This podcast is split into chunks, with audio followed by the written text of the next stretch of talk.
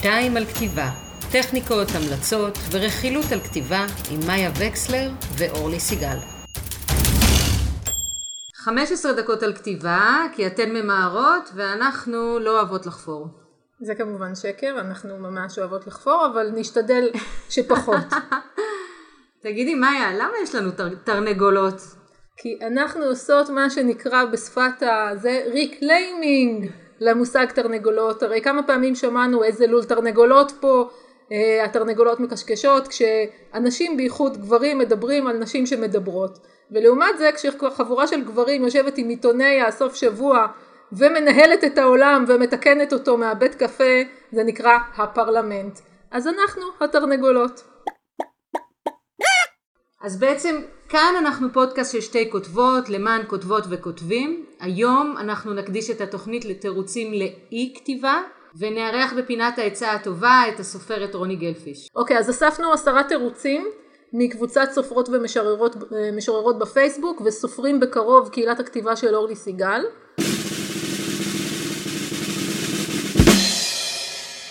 עוד ספל קפה, תחקירים שמובילים למאורות ארנב מופרכות ומרתקות אבל לא קשורות, זה של יהודית קגן. ויש את שלי. שנייה, יש מישהו טועה באינטרנט, יש גבר שלא מבין למה אנחנו אומרות שאין שוויון, ואם אני רק אסביר לו מספיק טוב, אביא להפלת הפטריארכיה. ומה זה סשן כתיבה לעומת הפלת הפטריארכיה? צודקת. השלישי שלנו זה של אורית צמח, אני צריכה זמן נטו, בחודש הבא ייקח לי שבוע, בעוד שלושה חודשים חודש שלם של כתיבה. כתבתי נפלא אתמול, כמו רוקי שהרגע זכה באליפות העולם באגרוף. מכאן אפשר רק לרדת, אז עדיף לא לנסות. זה של יונתן רון. ממש אוהבת את נגמרה לי הסוללה באוזניות של תמר מאיר. אבל זו לא עבודה, אני חייבת להתפרנס ובלה בלה בלה תראו ציפור של הילה בניוביץ' הופמן. כביסה, קנוניית הכביסה העולמית מאיימת לבלוע אותי, זה של עינת שמשוני. זה של כולנו. זה של כולנו. לא הייתי בחוץ בכלל, לפני שאני יושבת לכמה שעות אצא לסיבוב, אחר כך יהיה קר. זה של מזי סולומון. אני לא חושב שזה הוגן לקרוא לזה תירוצים, אני באמת מאמין בכל יום מחדש שמחר אצליח לייצר כתיבה טובה יותר. אז חבל לבזבז את היום, זה של דניאל שור. וזה גם ממש שם את הטף בתירוצים. לגמרי, ואהוב ו... עליי מכל, מכל העשרה, שהשכנים יגמרו לשפץ, של תמר מאיר, שנשמע שיש לה יופי של תירוצים, למה לא לכתוב? ואפשר גם לסמוך על זה שזה תירוץ שהוא נצחי, תמיד יש שכנים, תמיד הם משפצים. את רשימת התירוצים המלאה אתם תוכלו למצוא לעת הצורך, למקרה שאין לכם מספיק תירוצים משלכם, או שלדעתכם הם לא תירוצים מספיק יצירתיים ומשכנעים. מעניין אגב מה התירוץ של השכנים המשפצים.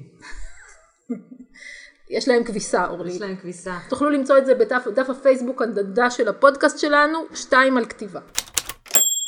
אז, אז מה נדבר על נשים וכתיבה? ובואו נדבר גם על התירוצים האלה. מה בעצם אה, המחנה המשותף של כל התירוצים, אם לא נחשיב את הכביסה? ספציפית לנשים יותר קשה להתפנות למשהו שהוא נטו עצמי, נטו יצירה, עם סיכוי ממש מזערי שזה אי פעם אה, יביא לפרנסה. לא תורם למשפחה או לכלל, או לא גורם לניקיון הבית. אבל בעצם כדי להצליח לצאת מזה אולי איזה גוון יותר פרקטי, כי בכל זאת אחרי שהסתיימו לנו התירוצים באמת צריך לשבת ולכתוב. כאן יש אה, כל מיני טכניקות, לי הן מאוד עוזרות. למשל אה, כתיבה בקוש, שזה כתיבה עם קולגה, ואת כותבת איזושהי פסקה או עמוד או משהו על דמות ושולחת לקולגה, לחברה, והיא כותבת בחזרה איזושהי תשובה מדמות אחרת. זה מה שעשיתי בספר השני, אה, ועבד נהדר, ומתוך זה באמת נולד סיפור. אני בכלל ממש ממליצה על עבודה עם אה, קולגות או עם רייטינג בדי, אפילו מישהו ששואלת, התיישבת כבר לכתוב, שלחי לי תמונה של המחשב, איפה את נמצאת, כמה כתבת היום, שאני אומרת לה היום אני מתכננת לכתוב ככה ואז אני מה שנקרא accountability. הדין ש... וחשבון מאוד עוזר. בדיוק, כן. אז זה, זה ממש עזר לי לדעתי לסיים את כתב יד, כאילו בלי זה אני לא חושבת שהייתי מצליחה. עוד שיטה שיכולה לעזור לאנשים שהבעיה שלהם זה ריכוז לאורך זמן, שזה שיטת הפומדורו, זה עובד לתלמידים שלי. זה בעצם לכוון אה, שעון ל-20 דקות. ב-20 הדקות האלה, אגב אפשר באינטרוולים אחרים, אבל ב-20 הדקות האלה רק כותבים. מנתקים, מתנתקים, לא שומעים את מכונת הכביסה שבדיוק סיימה ובא לנו להעביר למייבש או לתלות, לא מדליקים שום דבר, לא בודקים את הדבר האחרון ברשתות החברתיות. 20 דקות של כתיבה אחרי ההפסקה, ההפסקה עושים הכל חוץ מלכתוב, ועוד הפעם באינטרוולים של 20 דקות, יכול לעבוד טוב כדי להתחיל להניע כתיבה. העצה שלי, ספציפית על להתחיל, ללכלך את הדף הלבן. מדברים על אימת הדף הלבן, הדף הריק, אז שהדף לא יהיה ריק. אני אוהבת להתחיל uh, בתחקיר, וזה לא משנה אם אני כותבת פנטזיה, או שאני כותבת כמו בספר שעומד לצאת uh, על כלא. קודם כל אני מתחילה לקרוא, לחס... לאסוף חומרים, uh, לצלם סנפשוט של כל מיני דברים. מקומות, אנשים שהם נותנים לי השראה לדמויות, אני אוהבת לאסוף כמות נכבדה של תחקיר. אגב, אנחנו, יהיה לנו תוכנית על איך לא להישאר בתחקיר, ושכל הכתיבה שלך תהיה תחקיר, ואז אני כבר יודעת. אני חושבת שאת סתם מוצאת תירוצים ללרגל אחרי אנשים, לשבת במכונית ולהסתכל להם לתוך החיים. זה לגמרי... משם זה מגיע. זה לגמרי הפריבילגיה שמגיעה עם להגיד אני כותב, כלומר אני מצוטט לאנשים, אבל מסיבות אומנותיות. אומנותיות, בוודאי.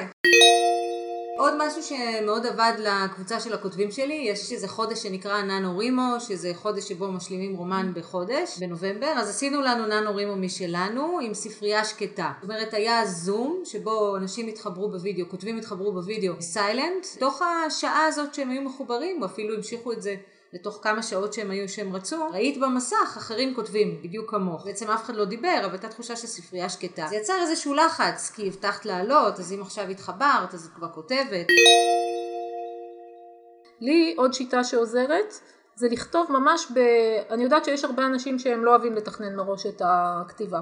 אז גם אם לא מתכננים את הכל, ממש לכתוב באיזה משפט או שניים על מה אני אכתוב היום, מה קורה בפרק או בסצנה שאני עומדת לכתוב בכמה מילים, התחייבות, כן. כן, ואז אני גם יודעת מה, לאיפה רציתי ללכת כאילו כשעומדים מול השבילים המתפצלים. לי מאוד עזר בהתחלה בהתחלה התפיסה של אן למוט, כתבה את ציפור ציפור שזה יופי של ספר הדרכה לכותבים מתחילים ובכלל לכותבים עד היום משתמשת בו. שהיא מספרת שכשאחי הקטן הגיע לאבא בתסכול מאוד גדול כי היה צריך לכתוב איזשהו חיבור והחיבור היה על ציפורים אז האבא שלו אמר שב תכתוב ציפור ראשונה ואחר כך תכתוב על הציפור השנייה ציפור ציפור ואותו דבר בשבילי בעת הישיבה בכתיבה אם יש לי נושא מאוד גדול לכסות אותו איזושהי סצנה או בכלל התעסקות עם דמות חדשה לא אכפת לי להתחיל מהסוף, לא אכפת לי להתחיל ממשהו קטנטן וממנו לצאת לסצנה וממנו לצאת להתפתחות של עלילה. אחד הספרים שאני הכי נעזרת בהם כשאני צריכה להתניע, ספר של אליזבת גילברד קסם גדול שיש לי שם ציטוט שאני מאוד אוהבת, פרפקציוניזם הוא רק פחד בנעליים טובות יותר. ואני חושבת שאולי זה מה שמשותף גם לתירוצים של הכותבים האחרים, שלנו פחד, פחד, זה לא יהיה מספיק טוב, זה לא ילך. את בעיקר. אף אחד זה לא מעניין. הכל זה פחד, ואני חושבת וזאת הסיבה שבחרנו בעצם את ה... להתחיל בתירוצים, כדי שנראה שאנחנו לא לבד, כי זה מאוד, כשמפחדים, אז זה טוב להחזיק ידיים, או לפחות לדעת שאתה לא לבד, שיחד איתך כל האנשים שלוקחים על עצמם את ההרפתקה הזאת, הם מפחדים גם. עוד המלצה על ספר שעוזר להתחיל זה הספר של האורחת שלנו, בית מלאכה לכתיבה של רוני גלבפיש. היו שם המון עצות מועילות לעקוב אחרי הזמנים שהכי מתאימים לכתיבה, אבל בעיקר העצה שאני הכי עזרה לי זה היה שתיים. אחד, לא למהר יש זמן, שהיא מצטטת שם את מתי כספי וזה נכון כל כך לכולם, וגם אין זמן מושלם לכתיבה, ולפעמים אפילו אין זמן טוב לכתיבה, אבל כל זמן שכותבים בו הוא זמן שיותר טוב מזמן שלא כותבים בו. יש לנו אורחת מרתקת היום שיודעת דבר אחד או שניים על כתיבה יותר מכולנו, רוני גלפיש.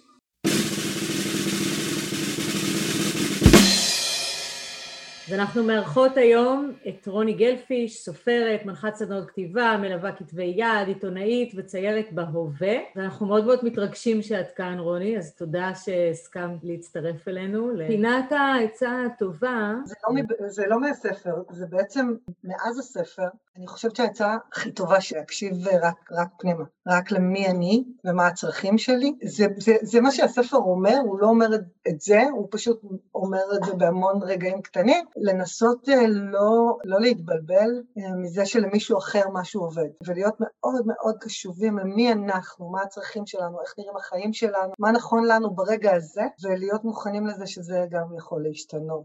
וזאת העצה שאני לא קיבלתי, כי אני קיבלתי רק עצות סגורות, ואני ממש מרגישה שזה החלק שהיה חסר לי, ואני משתדלת להגיד אותו אה, לאנשים כותבים, כי הרבה פעמים המצוקות נובעות מניסיון ליישם דברים נפלאים שעובדים למישהו אחר. הפרק שלנו בעצם נסוב על תירוצים לאי כתיבה של למה זה כל כך קשה להתחיל ואולי אה, יש לך כן עצה פתוחה, סגורה, איך להתחיל גם כשמאוד קשה. זה נושא שאני חושבת עליו הרבה, אה, אורלי, הזכרת את זה שאני מציירת, ואני מציירת מאוד חובבת. אני כותבת רצינית, ואני חושבת כבר בשלב זה, אפשר להגיד, אה, כמקצוע, אבל אני ציירת חובבת, וכשאני מתיישבת לצייר, בהתחלה היה נורא נורא נורא קשה. ועכשיו די קל לי. ניסיתי לראות מה אני יכולה ללמוד מזה על זה. ושמתי לב שהרבה פעמים אני מציירת דברים סתם. אני לא יודעת בדרך כלל מה אני אצייר היום, והרבה פעמים אני אקשקש משהו, משהו שאני לא קשורה אליו. בסדנאות שלי אנחנו קוראים לזה חימום, שכל סדנה מתחילה עוד לפני שאני מדברת מילה, ערב טוב, החימום שלנו להיום הוא. וחמש דקות כותבים על משהו, וממש כאילו אנחנו לא מתעסקים עם זה יותר לעולם. ואני חושבת שכותבים הרבה פעמים, אנחנו מגיעים כל כך טעונים וכל כך... אה, חוששים שלא נצליח לכתוב, כי יש לנו ניסיון קודם עם העניין הזה, ש, שאנחנו כמו ברקס מהלך, ואז כאילו קצת לרכך את, ה, את העסק, אה, זה עובד לי טוב, אז תנסו, אולי גם לכם. מוביל אותי דווקא לקצה השני, פינת העצה הרעה טוב, אני שוב בוגדת במולית החביבה עליי, אה, רוני מודן, ואומרת, אה, אל תנסו לכתוב אלפיים מילה ביום, כמו שסטיבן קינג אומר. זה אה, לא ישים להרבה מאוד אנשים, ואם במקרה אתם כן, אתם תגיעו לשם במילא. העצה הזאת היא הסגורה, החד משמעית, האלפיים מילה, היא מתאימה למי שזאת העבודה שלו. רוב הכותבים זה לעולם לא נהיה את העבודה שלהם, וזה בסדר גמור. כאילו ביאליק היה לו דפוס והוא היה עומד ברחובות ומוכר ספרים. אבל להתאים את ה...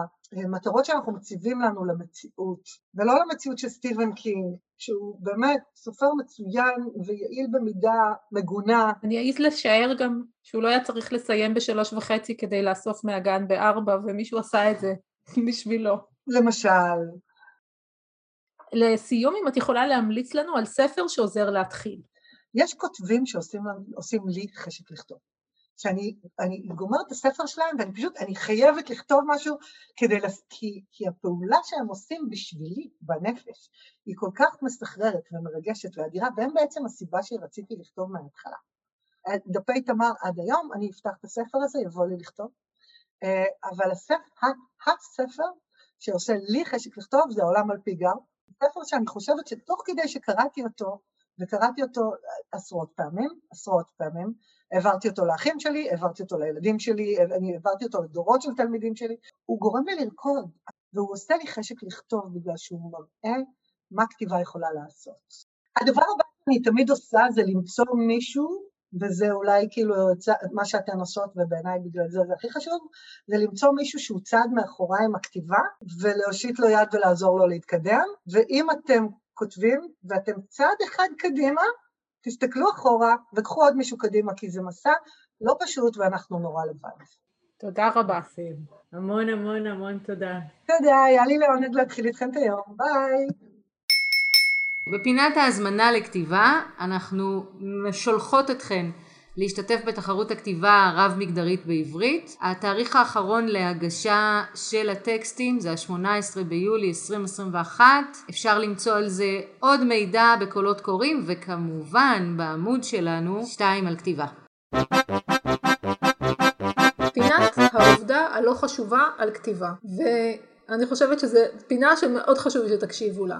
למשל, מה דוקטור סוס עשה כשהוא היה נתקע? לדוקטור סוס היה ארון סודי, אה, ובארון הסודי היו מאות כובעים, וכשהוא היה נתקע הוא היה נכנס לארון ומודד את הכובעים. עכשיו, אני לא יודעת כמה כובעים צריך למדוד עד שמשתחרר לך מחסום לכתיבה, אבל... hundreds. לכו על זה. בפינת התרגיל השבועי שחותמת את התוכניות שלנו, אנחנו נבחר את אחת מהטכניקות שעליהן דיברנו ונזמין אתכן לשלוח פסקה שנכתבה תוך שימוש בטכניקה. אז איזשהו, אה, איזושהי חזרה מהירה על הטכניקות. נתנו את הטכניקה של הפומודורו שהיא טכניקה שבה עובדים עם אה, אינטרוולים של 20 דקות ושעון מעורר. כתיבה ב co, שזה כתיבה בזוג. נתנו גם את ההצעה לכתוב בשני משפטים על מה אנחנו הולכות לכתוב, וגם את ההצעה לכתוב תחקיר קטן. אז צאו לדרך בהצלחה, וכמובן תעלו את הטקסטים אצלנו בעמוד בפייס, שתיים על כתיבה. ואם ממש ממש נתקעים, אז ברביעי לשישי אתם אה, יכולים להביא את עצמכם ליומיים של ריטריט כתיבה במצוקי דרגות שאני מנחה. ולהתמסר קצת למדבר וקצת לים וקצת למילים. אולי הרבה למילים. אז היה לנו מאוד כיף איתכן, ואנחנו נתראה בתוכנית הבאה. שתיים, על כתיבה.